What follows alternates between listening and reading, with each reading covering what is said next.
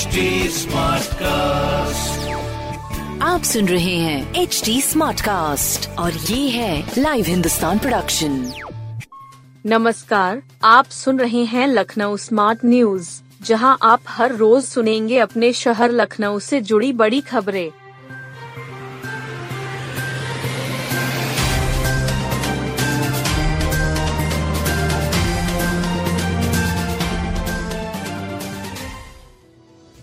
दाखिल खारिज के लिए 45 दिन से भटक रहे लोग। जनहित गारंटी अधिनियम के तहत दाखिल खारिज के लिए आवेदन करने वाले लोग भी भटक रहे हैं। ऑनलाइन नगर निगम के पोर्टल पर भी मदद नहीं मिल रही। नगर निगम के जोनल अफसर लोगों की समस्याओं के निस्तारण में रुचि नहीं ले रहे हैं। इसकी वजह से लोग दाखिल खारिज के लिए भटक रहे हैं। हिंदुस्तान ने पड़ताल किया तो पता चला कि जनहित गारंटी अधिनियम और नगर निगम पोर्टल पर दाखिल खारिज नहीं हो रहा। जनहित गारंटी तथा पोर्टल पर ऑनलाइन आवेदन करने वाले दोनों ही मामलों में दाखिल खारिज 45 दिन के भीतर हो जाना चाहिए। उल्टे छह महीने बीतने पर भी लोगों के दाखिल खारिज नहीं हो रहे हैं। नगर निगम ने जनहित गारंटी अधिनियम में तीन सेवाओं को शामिल किया है। इनमें दाखिल खारिज, जन्म तथा मृत्यु प्रमाण पत्र शामिल है। इसकी मासिक रिपोर्ट तैयार होती है। 31 मार्च की रिपोर्ट के अनुसार पैतालीस दशमलव पाँच आठ फ़ीसदी मामले निस्तारित ही नहीं हुए हैं। कुल एक हज़ार तिरपन दाखिल खारिज के मामले दर्ज हुए थे, जिनमें से समय के अंतर्गत केवल पाँच सौ तिहत्तर प्रकरणों का निस्तारण किया गया। 480 लोगों के दाखिल खारिज निर्धारित समय बीतने के बावजूद भी नहीं किए गए। नगर निगम अफसरों ने इसके लिए सभी जोनल अधिकारियों को पत्र भी भेजा है।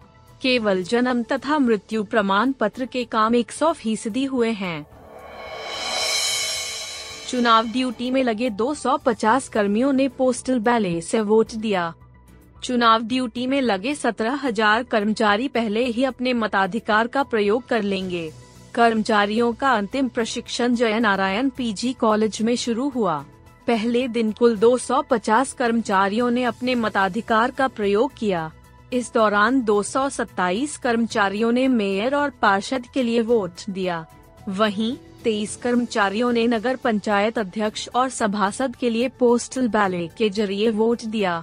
जिला निर्वाचन अधिकारी डीएम सूर्यपाल गंगवार ने मौके पर पहुंचकर व्यवस्थाओं का जायजा लिया। इसके पूर्व कर्मचारियों का दो पालियों में प्रशिक्षण हुआ। पहली पाली का प्रशिक्षण दिन में साढ़े ग्यारह बजे और दूसरी पाली का तीन बजे शुरू हुआ। प्रशिक्षण में डीएम ने कहा कि जो निर्वाचन संबंधी सामग्री उपलब्ध कराई जा रही है इसे चेक लिस्ट के आधार पर ज़रूर जाँच लें। जिन लोगों की पहली बार चुनाव में ड्यूटी लगी है, वे प्रत्येक प्रक्रिया को गंभीरता से समझ लें। डीएम ने बीएलओ की ड्यूटी में तैनात कर्मचारियों को निर्देश दिया कि 2 मई से पूर्व पर्ची बांटने का कार्य पूरा कर लें। इसके बाद वे मतदान कार्मिक की ड्यूटी करेंगे। जालसाज ने पीएम और मंत्रियों तक पहुँच बताकर 100 करोड़ से अधिक रकम हड़पी। बड़े लोगों को ठगी का शिकार बनाने वाला संजय प्रकाश राय अपनी पहुँच प्रधानमंत्री, केंद्रीय मंत्रियों तक बताता था। इसी धौस के सहारे उसने बड़े उद्यमियों बिल्डर व व्यापारियों से 100 करोड़ से अधिक की रकम हड़पी। फेसबुक तथा ट्विटर पर वह खुद को कई कंपनियों का डायरेक्टर बताता था। इस पर ही कई लोग उसके झांसे में आकर रकम गंवा बैठे। संजय प्रकाश राय उर्फ़ संजय शेरपुरिया ने फर्जी दस्तावेजों से कई कंपनियाँ बना रखी है। इन संस्थाओं के खाते में ही उसके झांसे में फंसे लोगों से रुपए जमा करवाए। कानपुर रेलवे स्टेशन पर जालसाज संजय प्रकाश राय को एसटीएफ ने पकड़ा। पूछताछ के दौरान कई खुलासे हुए। इस मामले में एसटीएफ के इंस्पेक्टर सचिन कुमार ने एफआईआर दर्ज कराई है। उसके पास अलग अलग नाम से दो आधार कार्ड व फर्जी पते के वोटर कार्ड व महँगे मोबाइल फ़ोन भी बरामद हुए हैं। एसटीएफ के एडीजी अमिताभ यश ने बताया कि संजय प्रकाश राय मूल रूप से दिल्ली के सफदरगंज रोड का रहने वाला है। वह पहले Kandla energy and chemical limited company का डायरेक्टर रहा है। इस कंपनी के बैंक की ओर से डिफाल्टर घोषित हो जाने पर वह गाजीपुर ज़िले में रहने लगा था। संजय ने अलग अलग नाम से कई आईडी बनवा रखी है। इस फर्जी आईडी से ही कई कंपनियाँ भी उसने खोल ली थी। इसमें उसने डमी डायरेक्टर व अपने विश्वास पात्र लोगों को डायरेक्टर बनाया था। एसटीएफ से कई नेताओं व व्यापारियों ने संजय प्रकाश राय की धोखाधड़ी की शिकायत एल ने की थी। इस पर ही जाँच शुरू हुई थी। पॉलिटेक्निक से फुट ओवर ब्रिज, दुबग्गा से लेबर मंडी हटेगी। चौराहों को सुधार कर जाम से निजात दिलाने के लिए मंडलायुक्त ने कई महत्वपूर्ण निर्णय लिए हैं। पॉलिटेक्निक चौराहे पर स्थित फुट ओवर ब्रिज का एक हिस्सा हटाया जाएगा। दुबग्गा से लेबर मंडी हटाई जाएगी। मंडलायुक्त ने इन दोनों चौराहों के सुधार के लिए अलग अलग विभागों के साथ बैठक की। इसमें पीडब्ल्यूडी, सीपीडब्ल्यूडी, एलडीए, नगर निगम पुलिस लेसा नगर निगम और स्मार्ट सिटी के अधिकारी मौजूद थे। कुछ दिन पहले मंडलायुक्त रोशन जैकब ने पॉलिटेक्निक चौराहे का निरीक्षण किया था।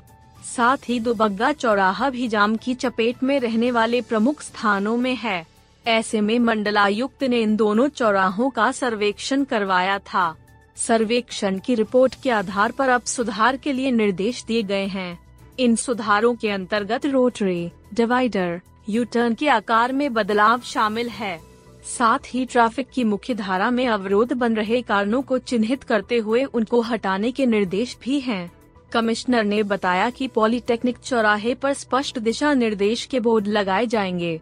अयोध्या पॉलिटेक्निक रोड पर ऑटो टेंपो स्टैंड बनेगा। चौराहे से दूर ऑटो टेंपो स्टॉप पॉइंट बनाए जाने के निर्देश दिए गए हैं। साथ ही फुट ओवर ब्रिज पर एस्केलेटर लिफ्ट लगाए जाएँगे। बीते 24 घंटों में 120 लोग कोरोना से संक्रमित। राजधानी में बीते 24 घंटों के दौरान 120 कोरोना के नए मरीज़ मिले। लखनऊ में अभी भी सक्रिय मरीजों की संख्या 717 है। अलग अलग अस्पतालों में करीब 10 मरीज़ भर्ती हैं। अन्य संक्रमित मरीज़ घर में रहकर इलाज कर रहे हैं। वहीं 155 मरीज़ संक्रमण को मात देकर ठीक हुए।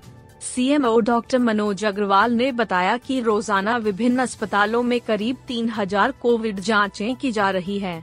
चूड़ियागंज में बुधवार को सबसे अधिक 20 संक्रमित मरीज़ मिले हैं। जबकि चिन्हट में 17, आलमबाग व के रोड में 15 15 मरीज़ मिले हैं। इसके अलावा अलीगंज में 13 मरीज़ इंदिरा नगर में 12, सिल्वर जुबली में आठ सरोजनीगर में नौ मरीज़ मिले हैं।